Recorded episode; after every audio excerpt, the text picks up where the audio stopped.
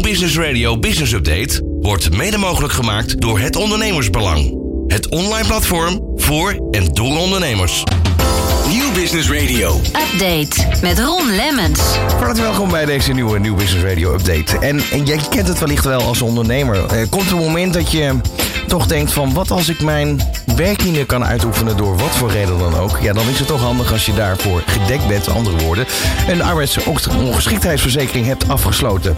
Maar de vraag is ook wanneer, hoe en wat en wat voor soorten zijn er... of doe je dat pas veel later? Ik ga hierover praten in deze update met Louwina Bisschop... AOV-expert bij Univeen. Van hippe start-up tot ijzersterke multinational. Iedereen praat mee op Nieuw Business Radio. Julia, van harte welkom in de studio. Ja, ik, ik, ik zei net eigenlijk al even in de inleiding. Het is een, eh, een eerste plaats een discussie die bij de overheid eh, veel gevoerd wordt op dit moment. Uh, maar ook een vraag die bij ondernemers leeft. Wanneer moet je nu starten met een arbeidsongeschiktheidsverzekering. Want ik kan me voorstellen, laten we beginnen bij de beginnende ondernemer.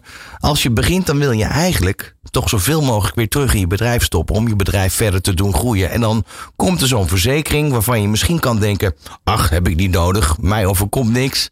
Maar dan gebeurt het in één keer wel en dan ben je toch blij dat het er is. Absoluut, ben ik ook heel met je eens. En het is ook best lastig om dat voor jezelf in te schatten.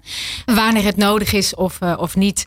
Als ik in ieder geval kijk naar wat er bij ons gebeurt, dan zie ik dat ondernemers vaak rond hun 30ste, 35ste uh, daar echt serieus over beginnen na te denken. En op zich is dat ook wel logisch, want vaak is dat het moment dat je je soms wat gaat settelen. Je krijgt misschien een partner, je krijgt kinderen, je gaat je eerste huis kopen. Ja, en dan wordt het leven vaak een stukje serieuzer. Maar dan worden er ook meer mensen afhankelijk van je inkomen. En ook zelf word je meer afhankelijk van je inkomen. Terwijl dat eerder misschien wat minder spannend was. Ja. Dus dat is vaak een, een belangrijk moment. Dat is een belangrijk moment. Dan moet je gaan kiezen. Dan heb je dus eigenlijk besloten om dan zo'n verzekering af te sluiten. Wellicht over een aantal jaar is het zelfs gewoon verplichte kost. Zegt de overheid, dit is een vereiste als je als zelfstandig ondernemer aan de gang gaat. Ja. Uh, goed, is nog niet zo ver, maar dan, dan moet je dus aan de gang en dan moet je informatie gaan inwinnen. Waar begin je eigenlijk als beginnend ondernemer? Of nou, misschien ben je al een aantal jaren bezig, kan natuurlijk ook. Ja, er zijn natuurlijk op dit moment best wel veel manieren om je arbeidsongeschiktheid zeg maar uh, ja, af te dekken. Hè, voor als je ziek wordt of een ongeval krijgt. Allereerst denk ik dat het goed is om eerst even bij jezelf te kijken van hoe belangrijk is het voor mij? Heb ik bijvoorbeeld veel vaste lasten? Zijn er veel mensen in mijn omgeving afhankelijk van mijn inkomen? En heb ik misschien al iets geregeld? En dat zijn denk ik even drie basisdingen. Daar kun je bij jezelf even goed bij nadenken van hoe is dat bij mij geregeld? Woon je bijvoorbeeld nog thuis? Kan gebeuren als je net start. Dan is het wat minder spannend als je je langdurig of in ieder geval ziek wordt. Dan dat je bijvoorbeeld een eigen huis hebt of getrouwd bent met kinderen en alles. Maar het kan bijvoorbeeld ook prima zijn dat je bijvoorbeeld een partner hebt met inkomen. En dat je hebt afgesproken dat je het op één inkomen prima kan dragen. Nou, ook dan is misschien de noodzaak wat minder hoog om voor jezelf iets te regelen. Dus ik denk altijd. Kijk eerst even naar jezelf en beantwoord die drie vragen voor jezelf. Dat is een hele heldere, hele heldere tip. Zijn hier veel misverstanden over eigenlijk? Is, is jouw idee? Dat, dat het veel, uh, toch al veel voorkomt dat er onwetendheid is? Ja, dat denk ik absoluut. Ik denk dat iedereen, uh, ik zelf misschien ook wel, maar zeker ook ondernemers, die denken vaak van, weet je, dat overkomt mij niet. Ik raak niet ziek, mij overkomt niks. Maar uh, cijfers wijzen gewoon uit dat ondernemers ook een behoorlijke kans hebben om toch een keer wat mee te maken, waardoor ze kort of langdurig arbeidsongeschikt zijn. En het bijzondere daarin is misschien nog wel, is dat wij denken vaak dat fysieke beroepen, bijvoorbeeld uh, in de bouw of een agrariër, dat die meer kans hebben op arbeidsongeschiktheid. Dus dan denk je al meteen, oké, okay, dan hebben ze meer kans. Stel dat dat zo is. Ja? Uh, dat zal ook wel dan aan de premie te merken zijn. Dat hoeft niet per definitie. Als je in ieder geval kijkt naar een verzekering. Want je kunt namelijk zo'n verzekering helemaal uh, uh, zeg maar op maat samenstellen. Dus dat is niet per definitie altijd dat het duur is of dat je daarvoor een duurdere verzekering uh, hebt. Nee, nu, nu zei je, het is vaak zo dat als je hè, een, een, een, eigenlijk een beroep hebt waarbij je meer risico loopt. Ja. Zijn daar, zijn daar misverstanden over? In de zin van eh, dat, dat men denkt dat daar dus een, een arbeidsongeschiktheidsverzekering alleen maar goed voor is. Of een kantoorbaan, ach, daar kan toch niks gebeuren. Is, is dat eigenlijk wat je bedoelt? Ja, dat is eigenlijk wat ik wou zeggen inderdaad. Men denkt vaak bij zware fysieke beroepen... heeft men sneller de neiging om te denken... ik heb zoiets nodig hè, voor als mij iets overkomt. En dan denkt men natuurlijk ook vaak aan ongevallen. Maar wat we juist ook zien... is dat juist bij zittende beroepen... en zeg maar wat licht fysiekere uh, beroepen... hè, dat je niet heel veel zwaar werk hoeft te doen... dat eigenlijk daar de mate van arbeidsongeschiktheid... bijna net zo vaak voorkomt. Ja, want die is het nieuwe roken natuurlijk. Dat klopt. En wat je bij zittende beroepen ook best wel veel ziet, is dat dat vaak mentaal een behoorlijke druk met zich meebrengt. Dus wat je vaak bij de fysiekere beroepen ziet, is dat men sneller wat aan het, even, of aan het bewegingsapparaat krijgt. Maar bij de eh, zittende beroepen, ja, dat men toch ook wel sneller wel eens wat mentale klachten ontwikkelt. En ook dat, eh, daarmee kun je ook uitvallen. En dan heb je ook hetzelfde probleem. Ja, want zo zijn er eigenlijk heel veel ziektes die je in één keer je kunnen noem bijvoorbeeld hè, kanker, vormen van kanker. Dat is, dat is zo'n sluiper eigenlijk waar je niet altijd bij stilstaat. Bij een arbeidsongeschiktheidsverzekering toch? Klopt, dat, dat is juist in, inderdaad uh, iets waar de meeste mensen juist helemaal niet bij stilstaan. Terwijl dat, als je in je eigen omgeving kijkt, je vaak eigenlijk altijd wel iemand kent die het helaas is overkomen. En dat zijn ook van die dingen die overkomen je. En daar kun je ook ja, niks aan doen. Het gebeurt je. En, dat, en, en daarbij is dat je, als je dat overkomt, dan ben je ook gelijk vaak wel langdurig uit de running. Dat is vaak niet 1, 2, 3 opgelost. Dus dat zijn ja, hele heftige evenementen voor iemand. Ja. Nu, nu even naar de praktijk. Want dan, dan heb je uiteindelijk besloten van oké, het, het moet er gaan komen. Ja. En dan moet daar een, een indexatie plaatsvinden, denk ik. Van uh, hoe ga je jezelf laten verzekeren? Wat zijn de parameters waar je aan kan draaien, bij wijze van spreken? Uh, nou, voor een verzekering heb je best wel veel opties om aan te draaien. En het verschilt natuurlijk ook nog wel een beetje bij uh, welke verzekering je af wil sluiten. Maar um, je kunt in ieder geval uh, zeg maar kiezen voor de hoogte van je verzekerbedrag. Hoeveel inkomen wil ik verzekeren? Je kunt bijvoorbeeld je eigen risicotermijn. Heb je zelf best wel wat geld waarmee je de eerste maanden prima rond kunt komen? Hè, dan, dan kun je zeggen van nou, ik, ik hoef pas na drie of vier maanden een uitkering te krijgen. Je kunt bijvoorbeeld kiezen voor de, vorm van arbeids arbeidsongeschiktheid. Je kunt arbeidsongeschiktheid voor je beroep kiezen. Dat betekent als je ziek wordt en je kunt daardoor je beroep niet meer uitoefenen, dat je dan een uitkering krijgt. Maar je hebt bijvoorbeeld ook passende arbeid. Dat betekent dat je ziek wordt, maar stel je voor dat je nog wel een ander soort werk kunt uitoefenen. Dan krijg je dus niet altijd een uitkering. Dus je kunt ook nog de gradatie bepalen, zeg maar, hoe je verzekerd wil worden. Dus er zijn zoveel knoppen waar je aan kan draaien. Ja, dan heb je het over die, die parameters als het ware. Hè? De knoppen waar je aan kan draaien. Nou, daarmee bepaal je ook of je premie hoog of laag is. Nou, daar gaan we straks nog wel eventjes over hebben. Ja. Maar dan de, de varianten. Want er is niet één variant. Er zijn er meer. Hè? Je kan op meer verschillende manieren ja. een arbeidsongeschiktheidsverzekering uh, laten werken voor je. Klopt. En je, je hebt ook niet alleen verzekeringen. Je hebt ook gewoon nog andere manieren, zeg maar, hè, om je arbeidsongeschiktheid of als je ziek wordt of uh, uitval door een ongeval, uh, om daar iets voor te regelen. En de eerste waar de meeste ondernemers niet aan denken, vooral startende ondernemers, is bijvoorbeeld de vrijwillige ziektewet via het UWV. Oh? Als jij eerst een werknemer bent geweest en je begint daarna voor jezelf, dan mag jij, en er zit wel een voorwaarde aan vast, binnen 13 weken je aanmelden bij het UWV en dan kun je gewoon nog een ziektewet afsluiten bij het UWV. En die duurt maximaal twee jaar, mocht je ziek worden.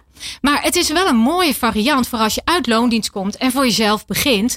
Om in eerste instantie even wat af te dekken en iets geregeld te hebben. Ja, even kijken, lukt dat ondernemerschap me wel? Bijvoorbeeld, inderdaad. Ja. ja.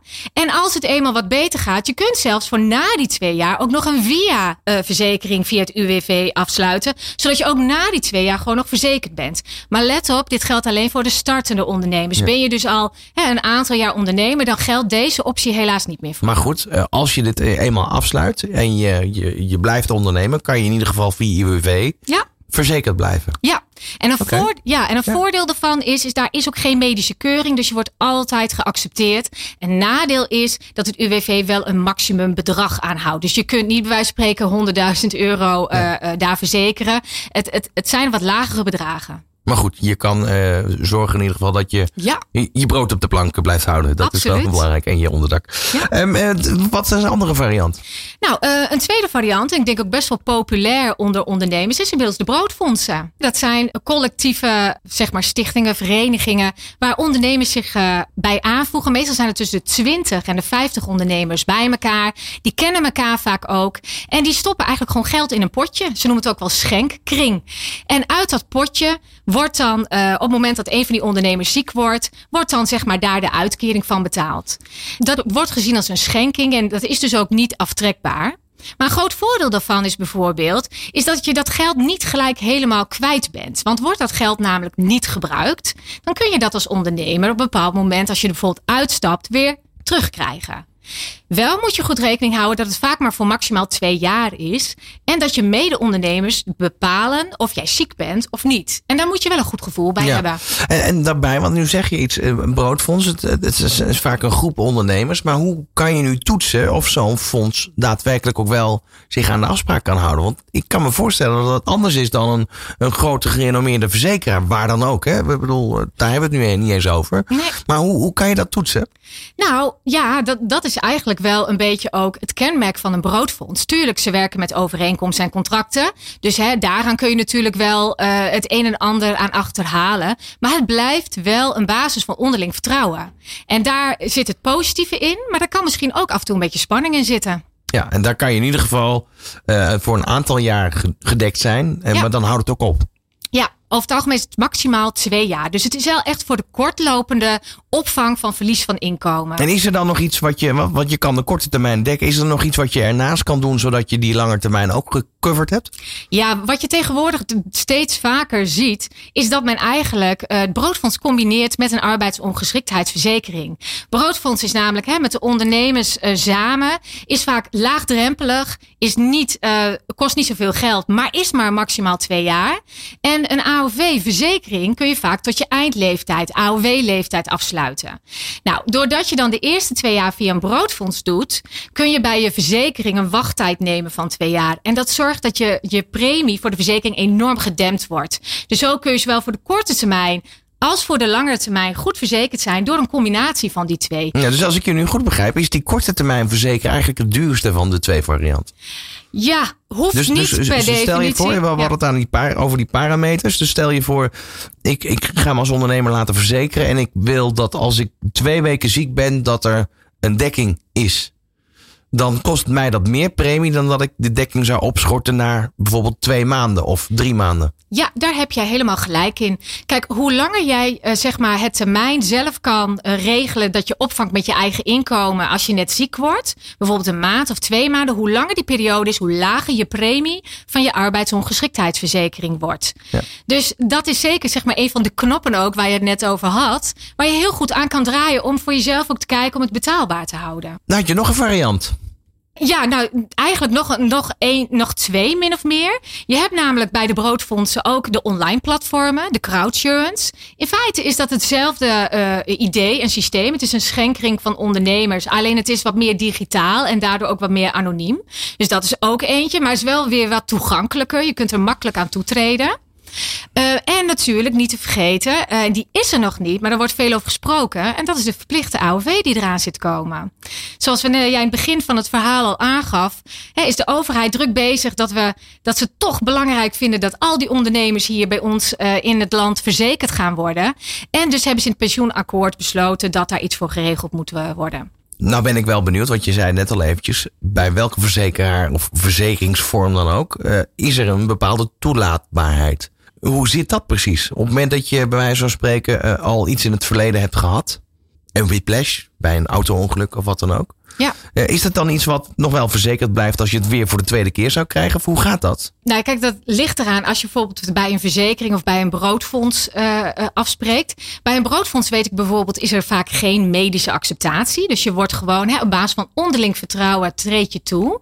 Wel dan moet je goed op letten bij een broodfonds. Kan het zijn dat bepaalde onderdelen wel uitgesloten zijn. Er zijn broodfondsen die bijvoorbeeld geen psyche uh, uitbetalen. Dus mocht je een burn-out krijgen, dan valt dat bij hun niet onder de dekking. Maar dat verschilt. En bij een verzekering, dan moet je medisch geaccepteerd worden. Dus dat kan een nadeel zijn.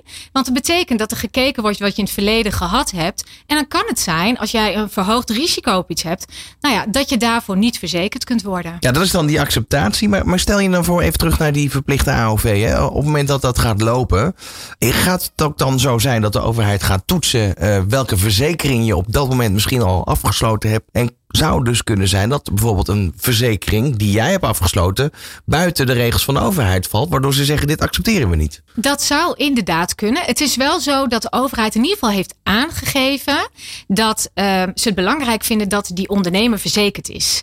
En ze gaan daar inderdaad wel een aantal regels aan stellen, maar het is niet zo dat je verplicht dan die verplichte AOV alleen mag of moet afnemen. Je mag ook zelf iets regelen, mits het dan maar aan die voorwaarden voldoet die de overheid straks stelt. Dus je kunt nu prima al wel iets gaan regelen. En je hoeft niet te wachten op die verplichte AOV.